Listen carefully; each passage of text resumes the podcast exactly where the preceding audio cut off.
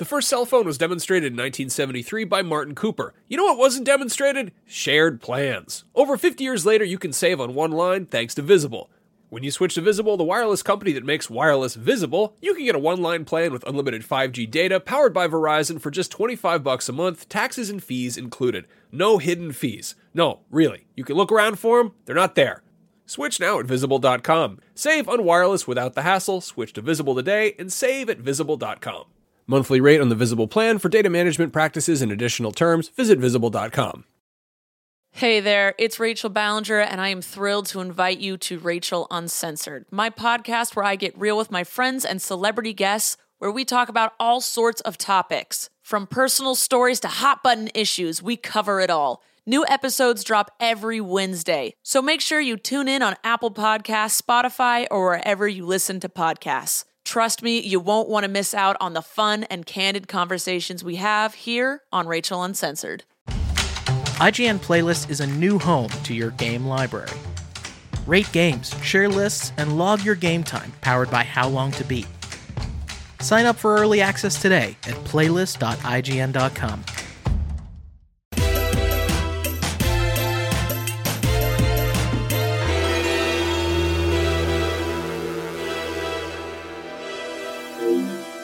Beyond and hello, everyone. My name is Jonathan Dornbush, and this is Podcast Beyond, IGN's weekly PlayStation show where we cover all the latest and greatest in the world of PlayStation, even if PlayStation is occasionally quiet. But we actually do have a few big PlayStation pieces of news to discuss. This week, I'm joined by Jada Griffin.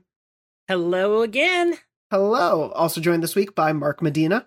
Yeah, last episode of the year. I'm very excited. I don't understand what's happening next to me. I could have swore you said Matt was going to be on, and there's just this weird queue thing happening. I don't understand what's going on. Yeah, Matt's supposed to have been on the show the last couple weeks, and he hasn't been able to make it in yet. The queue's been pretty bad for him, so we're hoping he can make it in at some point. But you know, these issues with online games and online shows, you just kind of Matt. Oh. Hey, everybody in! Oh, wow. Back. I've been waiting since last night to join, and it just, Well, you only have about 15 minutes before your next meeting, so it should be fun. But no, Matt Kim is also joining us this week. Matt, thank you for being here. Of course. Thank you. Happy to have you. That was a very visual gag. If you want to know what just happened, you have to go to the video. This is how we get the views. Like and subscribe on YouTube, you know? Yeah. Ring that bell, as the kids say. Exclusives. We are, as Mark mentioned, this is our last Podcast Beyond for the year. We will be back in the new year. I think IGN is back up and running pretty much the first week of the new year in 2022. But this will be our last proper sort of Beyond for the week. End the year. So we've got some topics to jump into. And also for those looking ahead, though we'll be, dark for a little bit at the end of the year, there will be a podcast going up next week that sort of is a cross podcast of all the shows at IGN. So look forward to that. But before we get there, we do have some PlayStation news to jump into. And for those who are listening and or watching the week this goes up, I am contractually obligated to mention that IGN is hosting the US premiere of the Matrix Resurrections. I know what that movie is called. It's on December 18th at 5:30 p.m. Pacific Standard Time. We'll be revealing an exclusive clip from the movie ahead of it coming out a few days later during the stream, and we'll also be featuring interviews with the cast of the film. It's a bunch of wonderful people in that movie. IGN's own Max Scoville and a few others will be all a part of it, so go check that out. If you're looking forward to the Matrix Resurrections, as I am, I cannot believe we're getting... Nice. Moderating chat, I assume. Yes, exactly. Live moderation of the chat. Like, no, you can't say that word. I'm going to have to, sorry, I'm going to have to hide you from our viewer list. Yeah. Sorry, Keanu, you can't say that. Come on. No, Keanu go check would that never. Out. No, Keanu would never. No. We should, we should make that clear. Make that very clear. No, yeah, Keanu would be perfect on any stream. Keanu, please come on the show. I don't care if you don't play video games, including the ones that you're in. Please come on the show. But anyway, let's jump into some PlayStation news. We do have a few topics to talk about this week. We'll bounce around between a couple of them. But basically, right before the year is decided to end, there doesn't seem to be any sort of PlayStation event happening, which I don't know if any of you knew this, but was a rumor running throughout this year that PlayStation was going to surprise drop PlayStation Experience, was a leak that kept happening throughout the year. That hasn't happened, but instead we have gotten a few pieces of information from PlayStation. And the first one I'm going to bring up is you can now get a different colored PlayStation 5 console, kind of. PlayStation is now revealed that they are going to be distributing themselves. These are first-party created PS5 console covers, so you can essentially switch out your PS5 faceplates from the giant white fins that you may have. For 5 other colors, they all have this galactic theme to them, which has been running through their DualSense colors so far. But they are Midnight Black, Cosmic Red, Nova Pink, Galactic Purple, and Starlight Blue. Black and red will be coming in January, and pink, purple, and blue will be coming in the following months. 2 different versions of each color will be available for those who have either the disc or the digital edition PS5. Mm-hmm. And they also are introducing a couple other DualSense colors to match these, since they did have a few others out there with the red and black already. But they will have the teal-ish color, the purple and the pink. The console covers themselves are currently only available pre-order directly from Sony. They're going to be $54.99 available to purchase, and will be available in specific regions, and others will be announced throughout next year. But, you know, this is, I think, something that I at least have been calling for a lot on the show since pretty much the PS5 was revealed. And these sort of come on the heels of a first year of people creating third-party PlayStation 5 covers that Sony either clamped down on with and getting in trouble for it. Yes. But there have been some legal messes that we could dive into. But first of all, I think on just the first 2 questions I want to ask very quickly are: 1, are you excited that Sony is doing this? And 2, are you going to buy any of these colors? And Jada, I'll start with you. Yes, I'm excited they're doing it because I know a lot of people hate the stark white of the console because it's such a big object in all of our entertainment stands now. That's something that is just, you know, that pale white is just really kind of contrasts some people's setups. So I'm excited that they're at least doing something about it for those people. I don't know if I'm personally going to get one because my entertainment stand is white, so it kind of matches my whole setup for me. I might get a black one just to see how that looks. But the white doesn't bug me because of my setup, so probably not right off the get-go. Maybe if we get a special edition. Yeah, and I do want to get to that bit of the discussion as well in a little bit. But yeah, Mark, what about you? Yeah, so the problem I'm facing right now is if they'd announced this like a month ago, I probably would have got one. I don't know if you'll be able to see. But right there is, that's my Xbox, my Switch, and my PlayStation. The Switch is the new OLED one, and I could have gotten it in black or white, and I got it in white. So now 2 of my consoles are white. So what I actually need is for my Series X to be white. And so no, I won't be changing the color for that. I did pre-order the blue controller though, because that thing is awesome. I already have the red one. I have a white one that's got a little bit of drift. America. Yeah, I kind of like this idea. Yeah. Oh, there we go. Exactly. And so I kind of like this idea of just occasionally buying a controller. That way, when they break down, I can buy a new one because they will break down. So might as well get different colors. And I think, I don't remember the rollout of colors in the PS4 generation. It was, 8 years ago at this point. But I do feel like the fact that we've already gotten 5 controller options, 1 probably means they've heard a lot of people who are like, why is white the only option?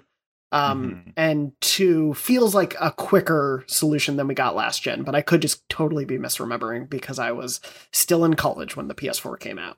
I'm trying to remember because I was selling those. I was slinging those when they came out, as they say. Jada was in a dark alley somewhere. Right. You want a PS4? Like, hey. I got shot fours. I got golds. I got silvers. I got reds. What you need. I want to say that the PS4 generation was a little bit quicker, if I remember correctly. I could be wrong. I want to say right out the get-go that they had. Oh, okay. Right at the start, there was only the black, but I want to say probably 3 months later, they released 2 new colors, and I think that's almost on track with what they did with the black and red. So maybe they're on the same path line for it, and they're following that same trend. I know there was a lot of colors for the PS4 within the first year or two. Yeah, I'm going to try to look this up to see if I can find the timing. But yeah, Matt, what about you? Are you interested in any of these? And just how do you feel about this being an option now? Yeah, this is a can of worms. Okay. I like the current PS5. You can see it, I think, on video right there. It's so big and so huge. And I kind of like that about it, right? I feel like they're gonna come out with a PS5 Slim in 3 years or something like that, and it's gonna be a box, right? And I knowing this, I'm like, no, I want that big thing that immediately gets everybody's eyeballs to look at it.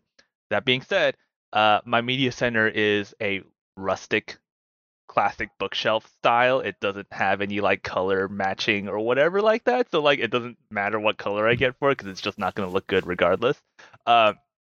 I like purple. I think I'm going to get the purple. I think I'm going to do a little mix and match. I think I'm going to get a purple top and then keep the white bottom or whatever, mix it smart. Like that, do a dual tone kind of thing. Yeah. Sure. But yeah, I don't know. These are cool, I guess. What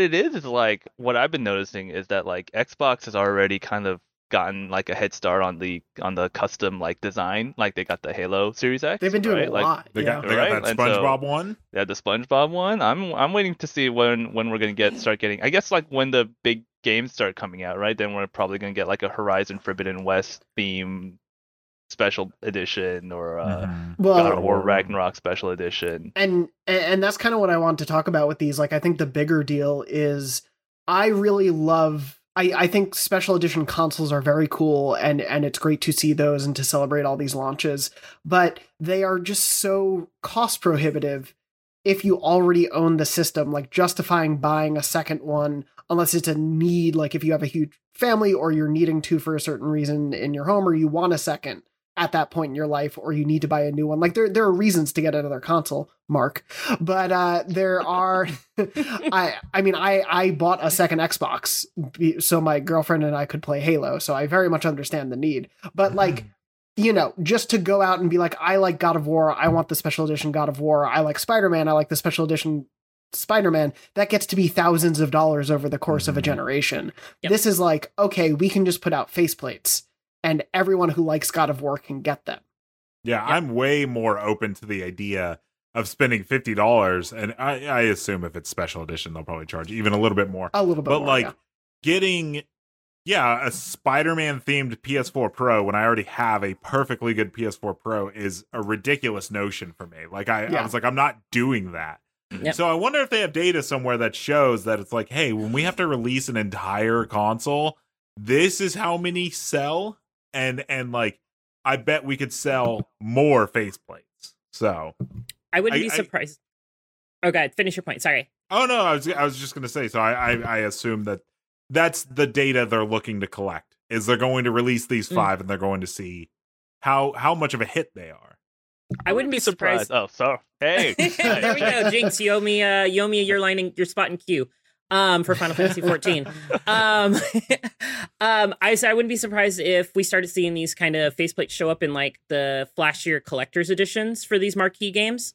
So, Horizon has that, the Regalia, I think, or Regala edition coming out. It's obviously not going to have the faceplates with it because they were announced afterwards, but I wouldn't be surprised if our next big, God of War came with God of War plates for the $200, $300 collector's edition that they... Yeah. Yeah, I could see that.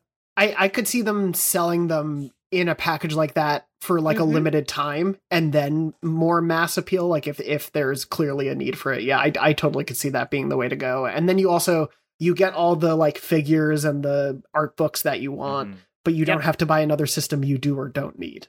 Yep. Mm-hmm. And I think for people who that's an easy sell, right? Limited edition consoles, that's hundreds of dollars.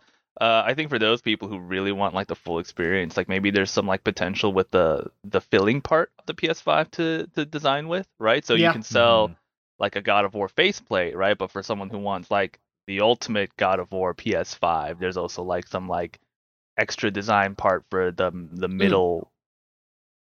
That's not area. Removable though, right? It would just that's not removable, exactly. That right? would just that be would a special edition. Yeah. That would be the full thing. You would be paying full price for like the complete edition, but for people who just want like a minor cosmetic upgrade, then you can get a much cheaper faceplate without having to buy a whole second console.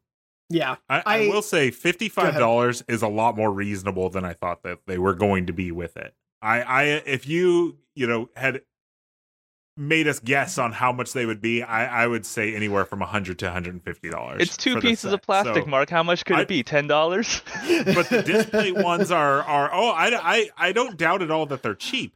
Mm-hmm. I am surprised Sony is selling them for what many would see as a reasonable price. It would not have surprised me if they're like, it's $100. It's $150. I would have at minimum thought $75 was what these would go for. And it's not a cheap thing to buy. It is, roughly the price of a game. But yeah, in terms of what they could have probably charged, I'm glad we're not in some stratosphere that I don't even want to ponder.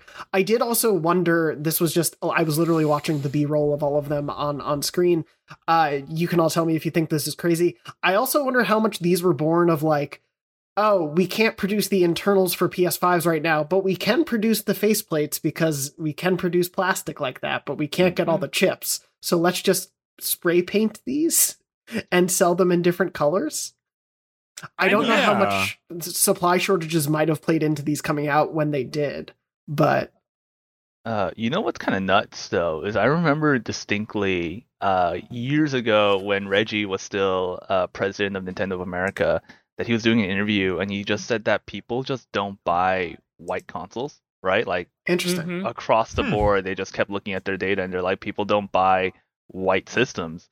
And I'm just like, it's kind of crazy to me that PlayStation, like knowing this, was like put out a white system, even though it seems like the general trend in North America is that people do not like, for whatever reason. And like, I kind of noticed it in like other consumer products. Like I was shopping for a Kindle recently, right? And it was like the black Kindle was like back ordered and sold out until like December, but the white one was like super available. You can just pick one up, and like that's anecdotal or whatever. But like every time I see a surplus of like white systems or like white iPads or something like that, it always makes me think back to that thing Reggie said about like how consumers just don't buy white products. Yeah, I think I remember. Well, I just want to tag on real quick, Mark, and then I'll let you go. Mm-hmm. But yeah. White and green are like the worst selling console colors. A green console, like Xbox, no. And, I mean, when was the last Xbox that was actually green though? None of them. Not even the first one. I think there was a special edition for the first one. But yeah, white and green are like the worst selling ones.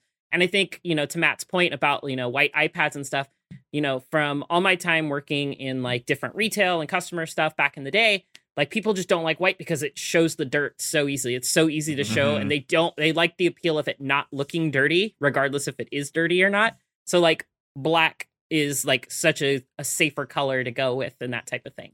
Totally. Yeah. I haven't noticed anything with my DualSense. You can see it on camera. I do have a white mouse, and it this thing was like $100 and I bought it brand new probably 6 months ago, and it has markings on it that just like will not come off. But when I was at GameStop, and obviously this is unscientific, when I was at GameStop buying my Switch OLED, everybody was getting the white one. But that's probably because the Switch has always been black since 2017. And for me personally, I was like, if I'm going to drop money on an OLED, I want it to feel different because... Sure. You want to be able to see it on your shelf and be like, that's the new Switch, versus obviously they've come out with like Animal Crossing ones. I think they've come out with white ones since, but that was just that differentiating factor for me. It makes me wonder if there was a white version at launch, if that would have been the less popular. Well, and it's interesting that they went with a white console from the start, because they had, obviously the tradition of PlayStation's, other than the gray beginnings of the PS1, was very much like the PS2, the PS3, and the PS4 were all, the original offering was a black console, and then they released special edition consoles and whatnot, but it was a very stark difference, and I think that was intentional on their part. But I'm very curious if the fact that they only had a white version at launch did affect some people's sales. And I wouldn't be shocked if we start to see, once the console is more regularly available, people just be able to go into a store and buy in box a red or a black or a purple one. Presumably, at least they'll put. I think everything about PS5's design was intentional. I think they wanted it to be weird. right? Oh, yeah. Like, you can go and look at reaction videos and everybody is just like, ooh, like that looks so strange, right? I've seen montages of that first reveal and everyone's just like, what? Like, it got so much like buzz because it looked futuristic, right? It's the visual version of when Nintendo called it the Wii and everyone was like, what? Why would you do that? And then we all, you know, the Wii became just synonymous with it. Like, it was no problem. And so, yeah, I think this was like a visual. You're totally right. I think we had talked about on the show way back when, with Max, Brian, and Lucy, of like, we're all weird art school kids. And so we were like, this speaks to us in a weird way because it looks like a bizarre alien, you know, modem. And so... yeah. I like, they were going for something, and I think it worked to that extent. But yeah, I wouldn't be surprised if, kind of, Matt, as you were saying, like, whatever the slim design is will probably be a little bit more like kind of contemporary, conservative. Yeah, exactly. Anyway, of course, these are, you know, going to be available to those who want to purchase them early next year. Hopefully there will be more PS5s for people to be able to purchase as well to go along with these. But just wanted to mention those because it is sort of a new era of, I think, more customization for your console than we've had from PlayStation in a while. And so this is where I also just want to say, PlayStation, please, for the love of Sackboy, make a design lab for DualSenses. I want to be able to custom design a DualSense, please. Yeah, let us know in the comments if you plan on buying these plates, but you don't have a PS5, because I would love to know how many people are going to just buy these to be like, when I get my PS5, it's going to be aqua blue. I've seen comments about that already. Like I'm sure that's going to be the case. Mm-hmm. Mark, as someone who buys vinyl records, even though I don't have a record player, let me tell you, we have had a broken record player for years, but we keep buying vinyls instead of buying a working record player. So yeah. I feel like... I love my record player. I get so much use out of that sucker. But yeah, continue. I don't. No, I was player, just pretty much. Do I have vinyls? I thought Matt was going further with that point. No, I just I've been lucky in that every place that I've moved in with my roommates, they have a record player. So nice. There you go. Yeah. Oh, nice. But one day, This episode of Podcast Beyond is brought to you by NordVPN, a great way to protect yourself online while also improving your overall experience while enjoying cyberspace. Are you tired of streaming shows, movies, or sporting events being unavailable in your region due to draconian restrictions that are based on completely arbitrary geographical boundaries in physical meat space? Well, switch your virtual location to a place where that's no longer an issue.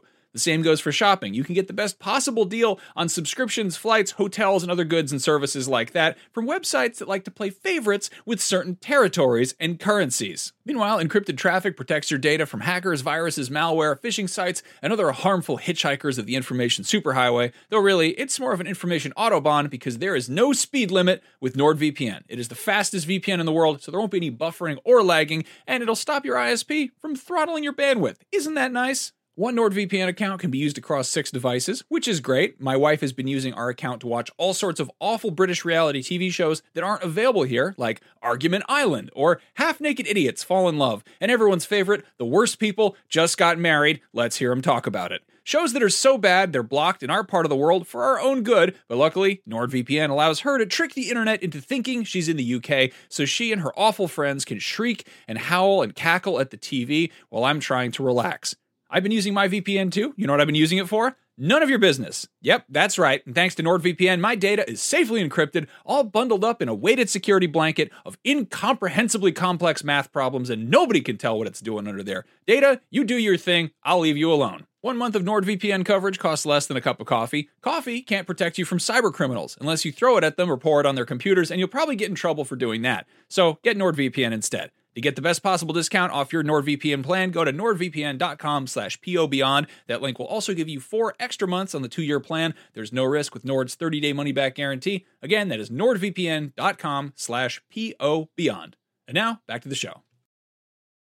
Hey there, this is Justin Bartha. I made a funny new podcast, King of the Egg Cream. It has the greatest cast in the history of podcasts, with actors like Louis Black. I'm torn by my feelings for 2 women. Bobby Cannavale. You can eat it, Or if someone hits you, you can put it on your cut. Melanie Linsky. I wonder what these marvelous things are that look just like boiled chicken feet. Jason Ritter. I can break things and pick locks and kill people. Michael Stuhlbarg. The whole point is to inspire people that they should make themselves better. Ari Grainer. No, don't whet its appetite. What are you, an idiot? Me, Justin Bartha.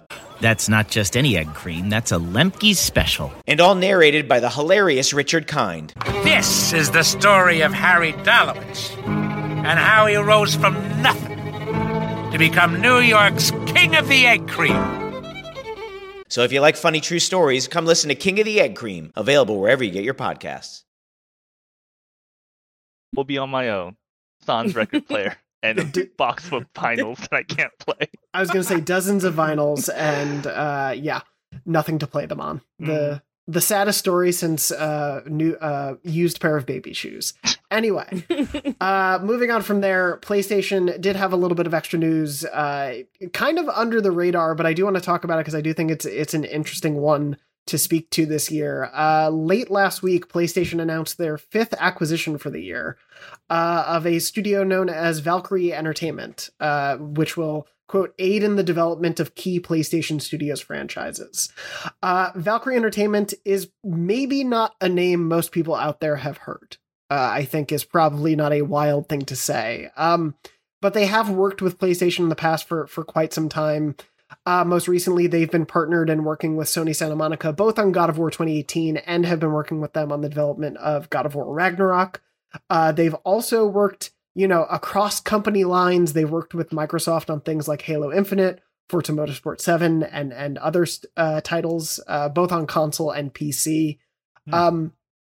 So they very much feel like a studio that's going to continue to aid and support other PlayStation studios in this case, which is sort of what we've seen with Nixxes as well, which was acquired earlier this year, a studio kind of most prominently known for PC ports and handling things there, that they obviously do have like in development or in-house developers who help the creation of games. But I thought this acquisition was really interesting because I'm curious what you all think of sort of PlayStation's total acquisition plan so far. As I said, this was the fifth studio they have acquired this year. Firesprite, Bluepoint, Housemarque, Nixxes, and now Valkyrie. And nothing that they've acquired, there are some tremendous teams in there, but nothing they've acquired has been like, oh, we need to respond to the Bethesda acquisition, or we need to acquire studios in the same way that Xbox did when they acquired, what was it? I think Compulsion, the Hellblade developers, forgive me, I'm blanking on their name. Ninja Theory, thank you. Double Fine. I wish someone knew their name, but yeah, they acquired like six studios all at once, and then Double Fine within a year, and then Bethesda a couple years later. Like they very much were going for names to help bolster their first party studios, and like just to have games. To me, this feels like PlayStation wants to make sure the teams that they have and the teams that they know are working well have all the support they can, while also still introducing some new smaller teams into the mix. I'm curious what you all think about this, because this isn't like a, oh my god, they have bought the biggest teams in the world. Like I said, I think most people probably didn't even know about Valkyrie before this. Yeah I think. Go ahead, Mark. I was just gonna say, so like they're two. I would say they've acquired two big ones, right? They acquired Bluepoint, which primarily made PlayStation games already, which they're famous for the remakes they make. Most recently, Demon's Souls, and then Housemarque, which was basically full on PlayStation as well with PC versions of their game. I don't think we're gonna see that the Bethesda level, or I guess ZeniMax in this case would be, is like that's an acquisition I don't think we're going to see for a very long time, like an acquisition of that scale. The fact that they acquired a huge publisher that owns some of the most beloved studios of all time, like I just don't even know what PlayStation's version of that is. I think you nailed it when you say like, this is more on the level of like Double Fine, like, hey, Double Fine, you're going to make games for Xbox now. We're going to be hands off. This is just, your games are going to come to us. And that's kind of what it kind of seems like with Housemarque and Bluepoint. I would be interested if PlayStation really wanted to get into the game, where they would look to. Ubisoft, like, you know what I mean? Like, so it would have to be something of that level. My thing is, I don't think they need to. Like, the whole Bethesda acquisition was because Xbox needed games. They needed to bolster their first party, where PlayStation already has a bustling first party. And so PlayStation acquiring, I think Valkyrie and Nixxes are the two that make the most sense to me. And just to sort of give why I think this is the reasoning, and you can all tell me if I'm crazy, but like, in the PS3 generation, even though that was a weird console developed for, Naughty Dog had the output of the 3 Uncharted games and The Last of Us. Whereas on the PlayStation 4, they had Uncharted 4, Lost Legacy, which admittedly started as a DLC but grew to something a little bit bigger, and then The Last of Us Part 2 at the very, very end. Like, even a company like Sucker Punch had a few Infamous games in there, and then had Infamous Second Son at the very start, and then Ghost at the end. I feel like PlayStation wants those teams to be able to get back to a more like 2 to 3 year cadence rather than a 4 to 5 year cadence. And so these teams being internal, having direct access, not having to worry about, you know, signing contracts or dealing with any of the minutia of business, can just be hey, Valkyrie, oh, you're working on Halo right now. Damn it. Like, they don't have to worry about that. Yeah, that totally makes sense. Yeah. I mean, you have to look at it like, games are, in terms of scale and scope, are only increasing. We're only getting bigger. Nobody has tapped the full potential of the PS5 yet, like, or the Xbox Series X for that matter. Nobody has tapped the full potential. So, like, I look at this as Sony as future-proofing their business model, like you're saying, Jonathan, to increase the cadence of those games. I think it's going to make these type of acquisitions make sense for Sony to do, because this allows them to have the, you know, the more core things focused on inside of Insomniac. Now, while they're building Spider-Man 2 and everything and Wolverine, they're able to focus on the core things of what they want to do with Spider-Man 2, and they can have an additional team like Valkyrie come in and like, hey, we need you help to kind of buffer out some of these other side parts and assist in these different areas. That way, the main team, the main creative team and design team can focus on these core principles of the game. I think it makes sense, and I think it's the right decision for Sony this generation. Actually, what about you, Matt? It's an act of sabotage. There you go. If Sony buys out all of these support studios, who will help out on the next Halo? Nobody. And now Microsoft is screwed. That's it. There you go. It's secret subterfuge. Tinfoil hat time. Honestly, like, I swear I saw a comment along those lines somewhere when I read about the Valkyrie acquisition, and it was just so funny to me that they're like, this is a smart power play, hoarding all the support studios and starving the other big players. There are so many support studios. That's so funny. Yeah, I think it's like I'm of the opinion that Jonathan's right? Like, they already have a robust first party studio lineup, so that they don't need to make the kinds of like Bethesda acquisitions that Microsoft has, because Microsoft didn't have those. And I think I see all this stuff, and it's really just doubling down on that, right? Like, they want more support for their core studios, and that's why they're buying support studios, right? And they want more core games on PC, so they bought a PC porter, you know? Like, this all seems like very in line with that thing. And like, I think the reason why we're even talking about this is not that like Sony is suddenly making like is on an acquisition spree, is that like in a normal year, in a normal past or whatever, these announcements would be made on like PR Business Wire, and we would write it up, of course, but like nobody would care, right? But now there's like this acquisition arms race happening, right? And suddenly like people, like these are like big news topics when like normally they wouldn't be, right? Like Rockstar buys support studios all the time, right? And renames them like Rockstar India or Rockstar, you know, whatever. But like nobody cares about it, but suddenly we do now, and it's just big major headline news for some reason.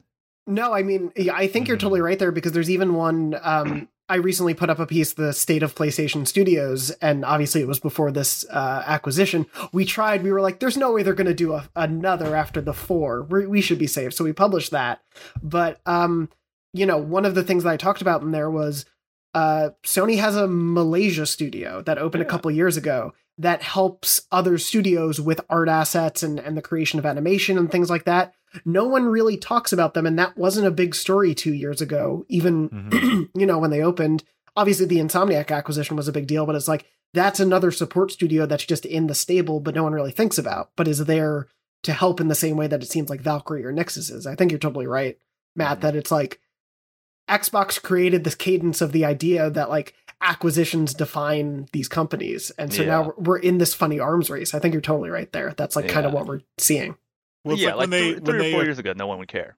Yeah. Yeah. When they acquire something like Insomniac, which had already been making PlayStation games since Sunset Overdrive, you're kind of like, okay, now we know that. What's that? Never a game before that. They've been making Sony games since Sunset Overdrive. Since Sunset Overdrive, they've been making exclusive. Like, have they made any Xbox games since Sunset Overdrive that have hit Xbox? No, but I just mean like they've been working exclusively with PlayStation since the PS1. And then Sunset was the outlier. Except for Sunset. Yeah. Sunset was like... Well, and, excuse me, how dare you all Fuse. Yeah, thank you, Jane. Yeah. The game and we so what I'm saying is they already seem like they were pretty exclusive, right? And sure. and cheated on us once and then came back. We forgave them. No, and so acquiring them just kind of ensures that it's like, yeah, we know that all future games from them are going to be exclusives, where it's like these choices may seem unexciting and the results for them are probably not going to be very forward facing. People aren't going to understand what Valkyrie did on God of War Ragnarok, but them being exclusive could mean the difference of God of War Ragnarok coming out in 2022 versus 2023, right? And I think that those are things that people probably won't notice, but would be thankful for if they knew that that was the case. Yeah, the acquisitions like this and Nixxes can make a big impact on that, and I think it is going to. I'm sure we'll probably see a couple more of these in the year to come, but I do feel like PlayStation probably, obviously they have not had a problem over the last decade of having really awesome exclusives. The problem I think they ever faced was just making sure they had enough of them, because as we saw like at the end of last gen, for the last couple years, the focus was on Spider-Man, Last of Us, Ghost, and Death Stranding over and over again, so much so that they stopped going to showcases because it was like, well, we're just going to keep showing these four games. And so... And, obviously there were other games that came out in those last couple of years, like Dreams and Concrete Genie, but in terms of like those high profile ones. So I think PlayStation doesn't want to fall into that problem again, I would assume. They don't want to follow the Deathloop model? And only show one game. I've got to throw it out every episode now. No, we've got to have a Deathloop. That's what Deathloop is all about. We could not, though, and almost nobody would care. Mark, don't anger the comments like this. It's 2021, Mark. It is the year of Deathloop. Not my game of the year, but it is the year of Deathloop. Yeah.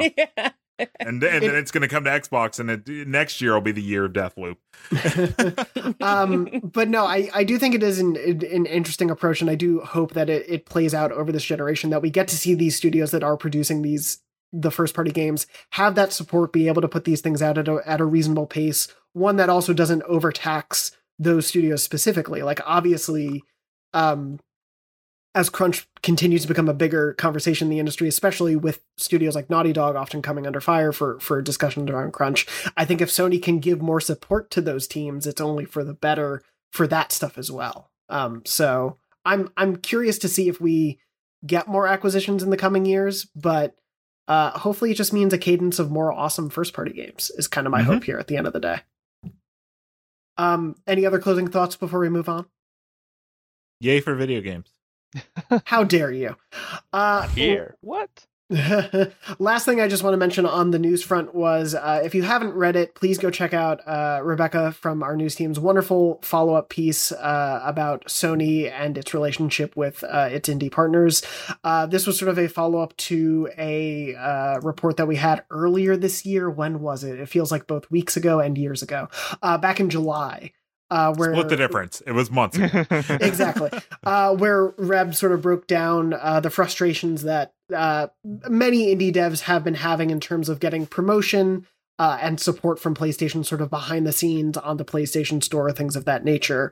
And I really love this follow-up. I definitely go recommend you check out the full report of it. But essentially, Rebecca kind of broke down kind of the key issues were you know, behind the scenes tools and forms and processes for getting your questions answered, for getting support from Sony in the first place, actual just communication issues of not really having great communication with those partners, and helping to find ways to get actual promotion on the PlayStation Store in, you know, in front of PlayStation players outside of, I think it's in the article, sort of the usual suspects. And mm-hmm. and so several people, including some of those that Reb spoke to previously, as well as a few others, did say that they have started to notice change and progress behind the scenes. And obviously there are like foundational things, it seems, within the tools that PlayStation actually use to talk to and deal with indie partners that need updating and fixing.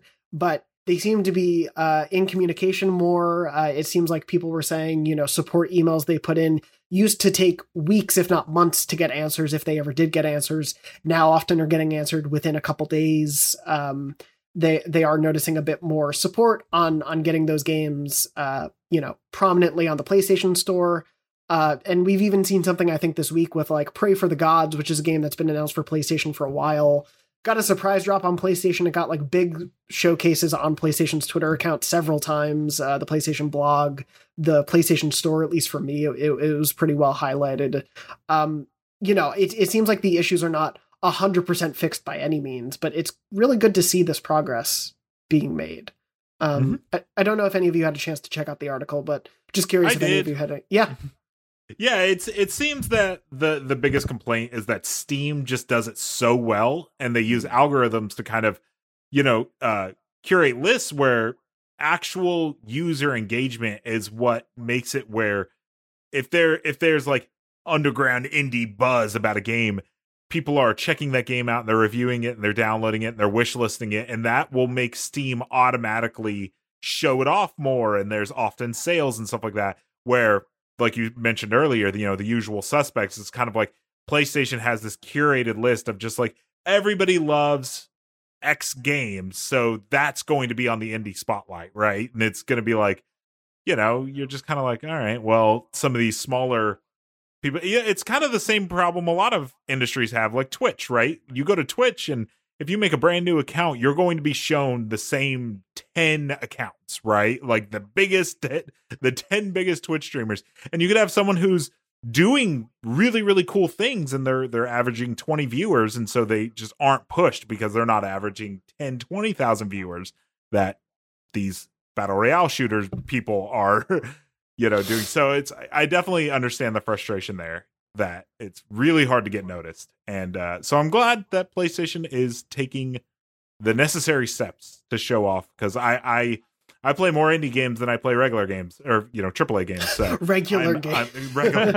So I'm always happy to to learn about really cool ones and see them get more promotion. Yeah, I have a philosophy for me. Whenever there's like a sale on the PlayStation Store and I see something that I want, so like I just recently picked up Kena because it was on sale, and it's just one I had kind of overlooked throughout the year because other stuff came out. But anytime I pick up and Kena is technically an indie game, but I bought something else. I can't even remember right now. But anytime I buy something in a sale from like a big AAA, I always go and look in the indie section, and I buy some random indie title for like, you know, anywhere that's like $3 to $10. I spend an extra $3 to $10 to support an indie developer, and I play their game. I think the last one I played was like Torin, which was this like like this Ico kind of like esque game. And it wasn't the best experience I played in 2021, but it was kind of a cool, just like way for me to experience something indies had done. And so that's just something I do to support the indie developers out there, because I know it's a hard time to get their game noticed. And, I may not shout out every indie one I play, but, I try to, so. Yeah, I mean, only games that cost $70. That's it. That's you it. Only buy the big ones. I'm very poor. That's like, what? It didn't have a development team of 200 people? I'm out. How dare you? I'm out. It didn't have a $500 million budget? How dare you waste my time? Are you even a game? No, it's cool. It's good, right? Like, it's always good, right? I think Sony in particular could probably improve the most out of the three. Like, just today Nintendo did an indie world showcase, right? And that's like a really helpful way to get indies on the platform noticed. Xbox has been flirting with the ID at Xbox on Twitch streams, which has happened 2-3 times this past year, right? But like PlayStation doesn't really do anything like that. Their most recent state of play was all indies, so that's like. But I think the state of play problem is larger because that show varies so much time to time. Like, at least with Nintendo, you know when they're doing an Indie World Showcase what it's specifically targeting, whereas with a state of play, it's like, okay, well, they said it would focus on Deathloop, but I'm also hoping they reveal Sly Cooper 5 because it's a PlayStation show. And so, like... That's something they need to figure out. Because, I agree with Matt. If it's ID at Xbox, you know it's indies. And then, today's Nindie World Showcase. Where people were so mad at the most recent State of Play. And they said it was going to be indies. But people see State of Play. State of Play is also where they showed 16 minutes of Horizon Forbidden West. So definitely a branding problem that they need to solve. Yeah. And like, even then, like the most, I think about like sales opportunities I associate with Sony. And the biggest one I always think about is Golden Week, right? Which is something that they do every year. And that's always like, cause I know like, oh, if there's a cool JRPG that's out right now, I can wait for a couple months for Golden Week to happen and then pick up a cool Japanese game from PlayStation. And that's kind of like the most like notable sales event that I associate with PlayStation, right? Is that there's a week of the year where a bunch of cool PlayStation Japanese games go on sale.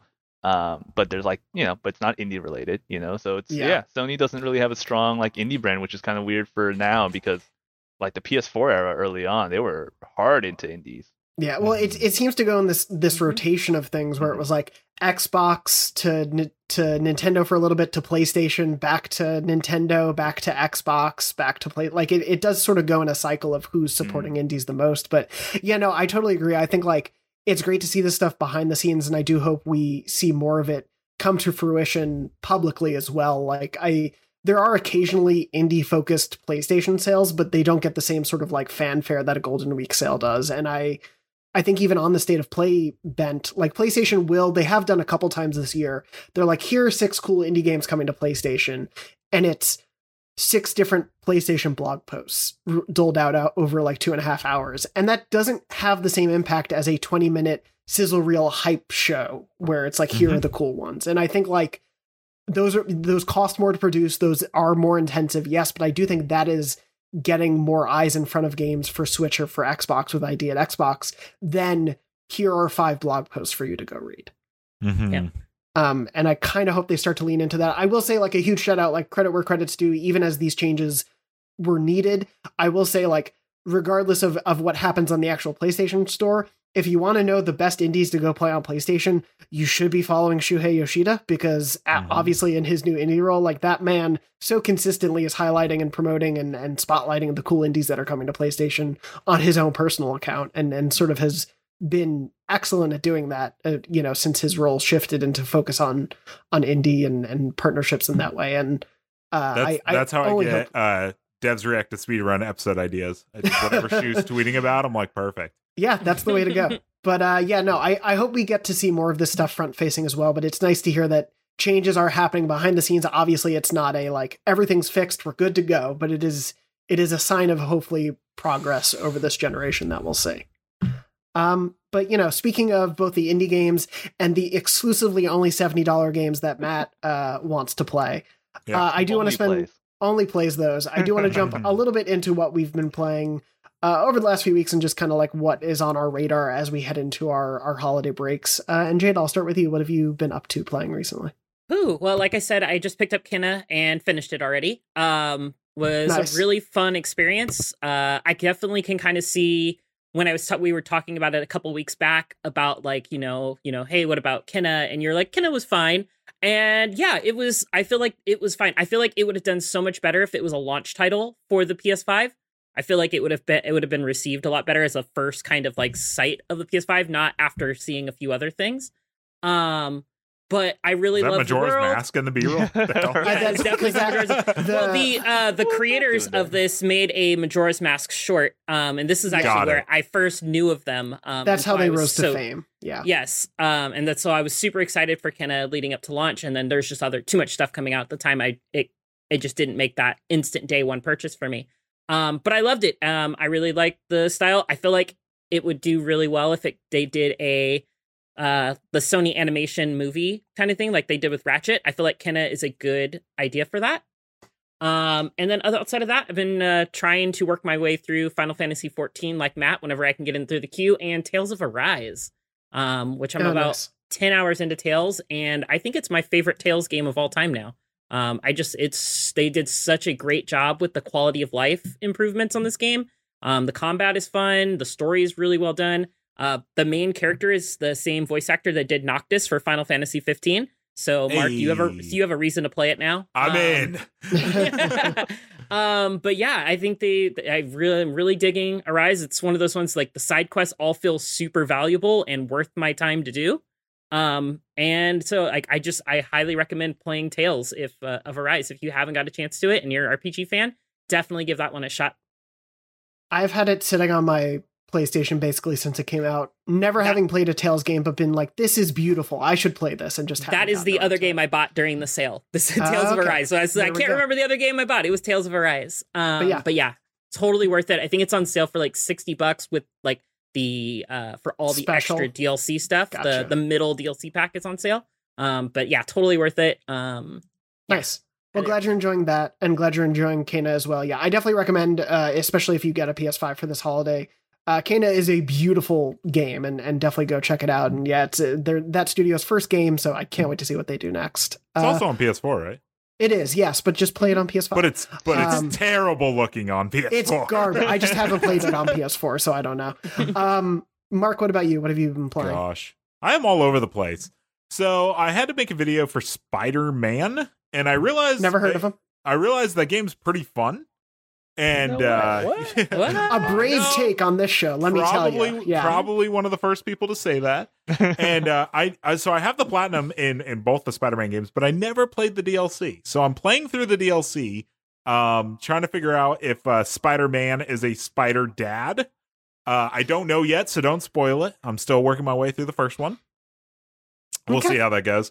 Okay. I'm also playing a lot of Halo Infinite multiplayer. Get out of here. I'm saying the H word on the PlayStation podcast. What a game. What a game that is. Halo is back, and I am loving that. And then I'm also playing Dark Souls, because I've never beat this game. And so me and my friend Cosma are playing through all three Dark Souls games in anticipation for Elden Ring. So we're co-oping them, because I've never beat them. And so she's going to carry me through them. And then I've also been playing this little truck game called SnowRunner. What a video game that is. You're like picking up lumber and you're building bridges. There it is. You're getting stuck in the snow. You're getting stuck in the mud. This is a real fun game, and I'm sure there's one person out there that's going to comment and be like, yo, SnowRunner's great.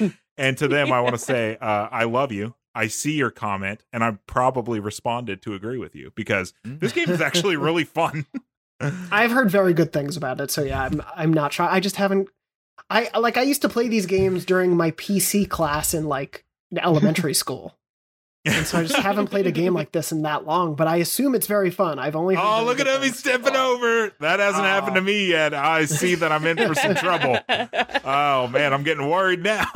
Well, this is just a montage of everything that can go wrong in this game. This is a really like harrowing B-roll clip. Like I'm emotionally invested in these cars climbing over rocks. Are they gonna make it? Well, Matt, while you try to shake the pressure of what these trucks are going through off, what have you been playing as well? Oh, I don't know. I don't know if I can recover from this. This is a real like homeward bound energy from this truck game. Actually, you just want them to make their deliveries, and they're just trying their best. Yes, as folks from who watched the video and saw the opening joke, I'm also playing Final Fantasy XIV Endwalker, attempting to every day after work at 5 p.m. I log on, and then I go make dinner, because then I don't get in for 2 hours. But when I do get in, I enjoy myself immensely. It's great. It's a really good time. I'm trying to take it easy, trying to take it slow, which the queue kind of helps with. But I also want to... Both intentionally and unintentionally. Yeah, right. But I also want to beat it before I leave for the holidays, because I'm going to go visit my family. So I do kind of have like a weird deadline now that's like kind of approaching, but sure. I think I'm close. I'm really close to the max level. This is actually now not the best. I feel like I've talked about Final Fantasy XIV on this show multiple times, and every time I come on, I'm like, this is the best time to play it. This is the best time to play it. Now is not the best time to play it because the wait lines are real, and you will encounter those. So actually, if you are a new player who's super interested, maybe wait a bit, because I think it's going to be a little frustrating. Didn't they say that they're prioritizing people with regular accounts over newcomers? Yeah, well, they're regular paid accounts over trial members. There you go. Yes, that's what I heard. I don't know if I haven't verified that, but maybe. But yeah. Yeah. Definitely. Yeah, I think that if you're keen on checking it out, maybe wait like a month or two for the stuff to sort of regulate itself and sort itself out. But right now is a time for fans. Right now it's time for the people who want to see the end of this beautiful, beautiful journey. Yeah. I recently got back into it with this expansion, and I realized I'm nowhere near as far as I thought I was in the main story. Like I literally am. Early was it Stormblood?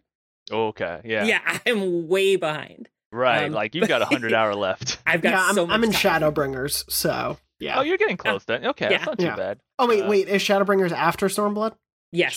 Oh no, then I'm in Stormblood. Before. Never mind. Okay. I'm in Stormblood also. Yeah, I'm also extremely far behind. Time to group up. Group up, Darnell. Let's get on the same server. Good luck to the both. 300 hours later, we'll get there. Can PlayStation people play with PC people? Yep. Yes. Yeah. It's all cross. Oh, okay. Yeah. It's great. And it's kind of crazy, right? Because like the PlayStation controllers is both very smart and also like still doesn't compare in my mind like to the playing on mouse and keyboard, right? Because you just have.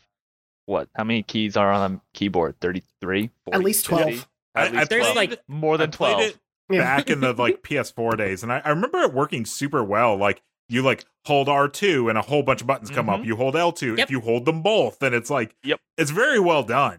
It's a super smart system. It's it's still a lot, and like you kind of have to be a master of it. But like I rated with people who play on PlayStation controllers, and I am in awe because it's nuts. But, I'm a PlayStation player, so that's powerful. I would definitely be playing on mouse keyboard for sure. Instructing people how to do extreme instances is not fun on PS4 or on PlayStation when you're the person who has all the experience of running these extreme instances and you get pulled into one and it's just like, okay, you got to move over here and we need two people to separate and don't go too far away, otherwise you'll stun, and it's so much. But yeah, it's a lot. Yeah, I've been playing as a healer, and so I got pretty used to it on PlayStation. We also found like someone who did a pretty good, like, here's the best optimal way to like click around to make it easiest for you to customize.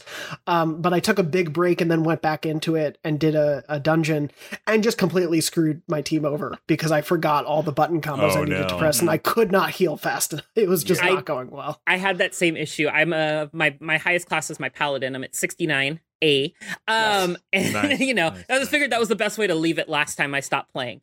And then all the experience got reset. But I went in, I did like one of those little level 10 instances or whatnot, just to kind of like reacquaint myself. And I didn't tank anything. Like my DPS tanked that whole fight. My healer had to. I swapped over to my ninja for my leveling up through the main story quest now, because it's like, I just need to play DPS and learn everything before I jump back to my paladin or my white mage.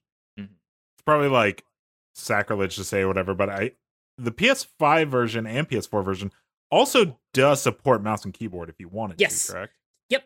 On my PS4, I had like a keypad that I attached to my PS4 controller I'd use, but also I had a keyboard. I have like a small like numpad-less keyboard next to my PS4 and PS5 that I can plug in when I do need to type to people. Sick. But yeah, very nice. Yeah. I also, for anyone who maybe has never played an MMO or is very scared about jumping into this massive game, I did it earlier this year and it was very easy to do outside of learning the controls. But yeah, it's for a standard controller, I think it adapts that stuff very, very well. So yeah. But Matt, I think your call of like maybe wait a month or two if you're you're like, I should check out all this hype for Final Fantasy XIV. If you're a newcomer, maybe wait a little bit. Yeah. And Matt, this is my secret plan to get people to stop queuing in, actually. Like, there you go. Take a beat. Correct me if I'm wrong, Matt, but isn't it free trial, like all the way up to level 60 or the end of Realm Reborn or something like that now? We are not doing this meme. We want people. We want less people to play the critically acclaimed MMORPG Final Fantasy XIV with a free trial that now includes the critically acclaimed DLC and Heaven's Ward. There you go. You did it in one. I like it. But we want less people in, not more. I agree. No. That is true. Right now, for at least for the next month. Right. Yeah. Give us 30 days. Exactly. Come back in a month or two when I'm done with the campaign. Then go have as much fun as you want. Jump on that meme in February. I'll come take for you in your parties. Just message me. Just give us a month to finish the campaign. Absolutely right. Perfect. Well, and then, on my end, I have been waiting to jump back into Final Fantasy XIV for that very reason, because I am nowhere near Endwalker. I was revisiting Spider-Man a little bit as well, because I wanted to just do a couple photo mode shots with the new No Way Home suits, because that is just how I spend my time now in Spider-Man, because I can't wait for Thursday. So I was doing that for a little bit, and it just continues to be so fun. And I've also been playing as Spider-Man in Fortnite, because that is a thing as well now too. And there is web swinging in Fortnite, which is a weird thing to say, but it doesn't control too badly. It actually, it takes a little while to get used to it, but it's integrated, I'd say, relatively well. You don't need to be Spider-Man. You basically can just go get the item around the map and pick it up, and you can car surf, which is really great. So you can webline to a car and just have someone like pull you around, which is really awesome. There's a lot of like on ground web surfing that you can essentially do. Like in the hit movie Teen Wolf. I didn't know that this movie, it's entirely based on that. I love the clip that we're watching. It's just Spider-Man with a gun. With an assault rifle. Yeah. Oh no, that continues to be my favorite thing about Fortnite, is I can be like, I'm jumping in to Fortnite to play as Kratos with an assault rifle while throwing grenades and fireflies at people. Mm-hmm, it's just bizarre. I just love that he also wasn't swinging. He's literally he's Spider-Man, and he's just running on the ground. He can't swing. He has all the powers of a man, all the powers of a spider, and all the powers of a marine. Okay, that's what he's called, Spider-Man. Did he have a sword? He had a sword. He had a sword. Yes. I mean, I will say it's accurate. It's Ninja Spider-Man, Mark. Ninja Spider-Man. True. I haven't seen the new movie. Maybe he has a sword in the new movie. Tom Holland works really hard for the next one, okay? He has to go to gun training. He's like, guys, I just got done filming Uncharted, and I brought all this stuff with me. And they're like, is that a gun? He's like, yeah, let's put it in the new movie. Kevin Feige's like, I can't allow this. But he doesn't. Yeah, Tom has all the power. But it's been fun to be Spider-Man. It's a brand new map. It's a brand new chapter. So I've been having fun there. And then, I've just been kind of like jumping in between things, because I am actually going to be without a game console for most of the holiday break. Nice. So I don't want to start a game and then not be able to play it for 2 weeks. So I haven't been playing much else, but that's a little bit of what we've been playing ahead of our holiday breaks. Can I add one more? Matt, you were I think you were talking about the Matrix demo, right? Were you playing that? Yeah. I played it too. Playing it, or taking photo modes in it. I've been experiencing it. Same thing. All right, experiencing it. Yeah, it's it was cool. I helped out Destin with his preview for it, and he was talking about how he didn't know in the opening moments like what was real and what was generated on Unreal Engine. And I didn't see the experience yet when I was looking it over, but when I got in, I was like, oh yeah, this is like, I know what he means now. Like it's I was also playing that game where I'm like, is this Unreal Engine 5 Keanu, or is this real Keanu? Well, and at the end when you get to just walk around the city and like drive and stuff, like it's insane. I turned off all the traffic, and I think the top speed I hit was like 152 in the sports car. It was really tough. I still need to jump in. Oh, it's great. Every generation, I'm like, how can they get better like visuals in the next console, right? Like we're definitely hitting that ceiling now. And then I saw this, I'm like, oh, they just like lifted it again. So now, what you're seeing on screen, you get to bring up a control menu and you can change the traffic and all that stuff. And you just run around for as long as you want. You can fly too. Kind of. The camera can fly. It's pretty insane. I love the fact that how they kind of showcase how like the different polygons and everything, for you can turn on these different filters to see how things are made. There's different plaques scattered around the world where you can go and see how things are made. And there's also like little like challenges and stuff like that that don't actually time you. Like there's one, it's like a the highway loop. It's like Trinity can make the highway loop in under 4 minutes. Can you? And so like that's when I turned off all traffic and tried to hit 150 doing loops on the highway. But yeah, I really love this. I think it's so cool, and it really shows what the next gen is going to be possible. What's going to be possible in the next generation with Unreal 5. Like what there's just so much detail. This is an actual clip of me driving before I turned off the traffic. Well, I think I found your problem. You were on the wrong side of the road. I was on the right side of the road. So, you know, whatever side of the road I'm driving on is the correct way. I am the player in the Matrix, not the NPCs. Sure. This isn't my footage. But, yeah, no, I'm so excited to see this. Like, just everything, the detail in the world is so phenomenal. I can't wait to see things like the games take advantage of Unreal 5 and just what we get out of it this generation. Yeah, totally. As you were saying earlier, with a couple games we were talking about, like we're just at the start. No one's taken full advantage of these consoles, and we're getting new engines like this. So as they get to learn all this stuff, we're going to get toward the really, really cool looking and I think feeling next gen stuff that we all want to see. So yeah, this is cool. I really need to go jump into this. But yeah, thank you for bringing that one up, and thank you all for joining me for this episode. I think that largely wraps us up. Before we leave, does anyone have anything that they want to plug? Anything going up on IGN either now or over the holiday that you want to make sure people check out that you can talk about? I mean, I already plugged it earlier, the Matrix thing that I'll be at for this weekend, but that's pretty much it for me. Mark, anything? Yeah, we have one final episode of Devs React to Speedruns goes live this Saturday. It's for Death's Door. Everybody's a big indie game that people love. It's a fun episode. I largely had them turned down because I'm going to play the game over the holiday break, and I don't want to sit there and just like get spoiled on it. So I was like, "Yep, the levels are going, and I can kind of hear them. I don't want to actually hear what they're saying." So maybe it's a fun episode. Maybe it's awful. We'll see. And then we'll be back in the new year for more Devs React. Yay! That's it. Nice, Matt. Anything on your end from the news side of things? I have Spider-Man tickets on Thursday. I'm out of here. Me too. Spider-Man. I cannot wait. I've gone basically Twitter blackout because it's like the reviews are from No Way Home are pouring in, and I'm like, well, then I'm pouring out. I don't want to see this stuff. I haven't muted anything. I'm going to dangerously. Yeah, well, I'm living dangerously. Let's see what happens. If he dies, he dies, right? I didn't read our review. I saw the score we gave it, but I didn't read the review, and I'm going to watch it tomorrow. So I'm like, I'm just going to watch it. Then I'll go. I'm going to probably suggest you don't look at the comments of this episode, because if we have just said we don't know any of the spoilers, people are probably going to spoil. That is how the internet works. Speaking of comments, I will plug two of our people on Twitter that responded to one of your posts, Dorno, around Beyond stuff. So we have Bango Skank at D. Galatovich. I don't know if that word's allowed, but it is. It's there now. I would like for them to re-release Persona 5 Royal for any reason, just so they can make some sick Persona plates. We were talking about the PS5 plates, and I figured you would love that. That's the only reason. I would love some Persona plates. Yeah.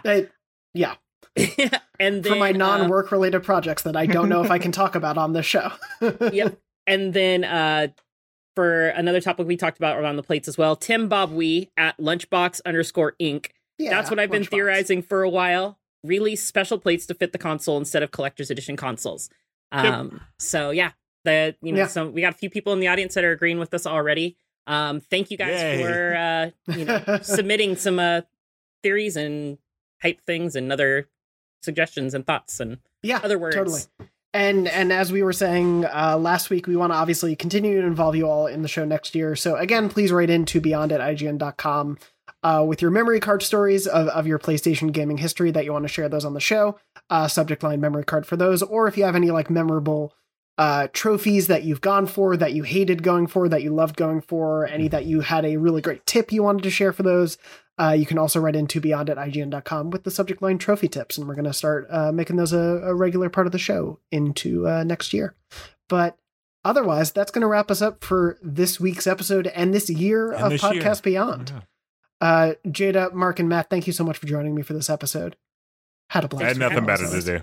So it's fine. Thanks as always for that stirring emotion. And thank you to Tayo behind the scenes for making the show happen. And also, even though he's not currently here, thank you to Red for making the show happen throughout the year as well. Our regular producer. And Tayo, thank you so much for stepping in right before the holiday as well. And as always, thank you to everyone out there for listening, for watching, for supporting the show, for writing in, for commenting, for telling us how silly we were about an opinion, for letting us know your thoughts on some of the biggest news of the year. We're really excited to be able to do it again next year. So until then, we'll leave you as we always do, hoping you're safe, hoping you're staying well, hoping if you celebrate, you have a wonderful holiday. And as always, beyond Game Scoop. No, Matt, it's the last one. Start the episode over. We got to redo it from minute one. Beyond, everyone. Happy holidays. It back. I'm taking some of Matt's comments because I like them.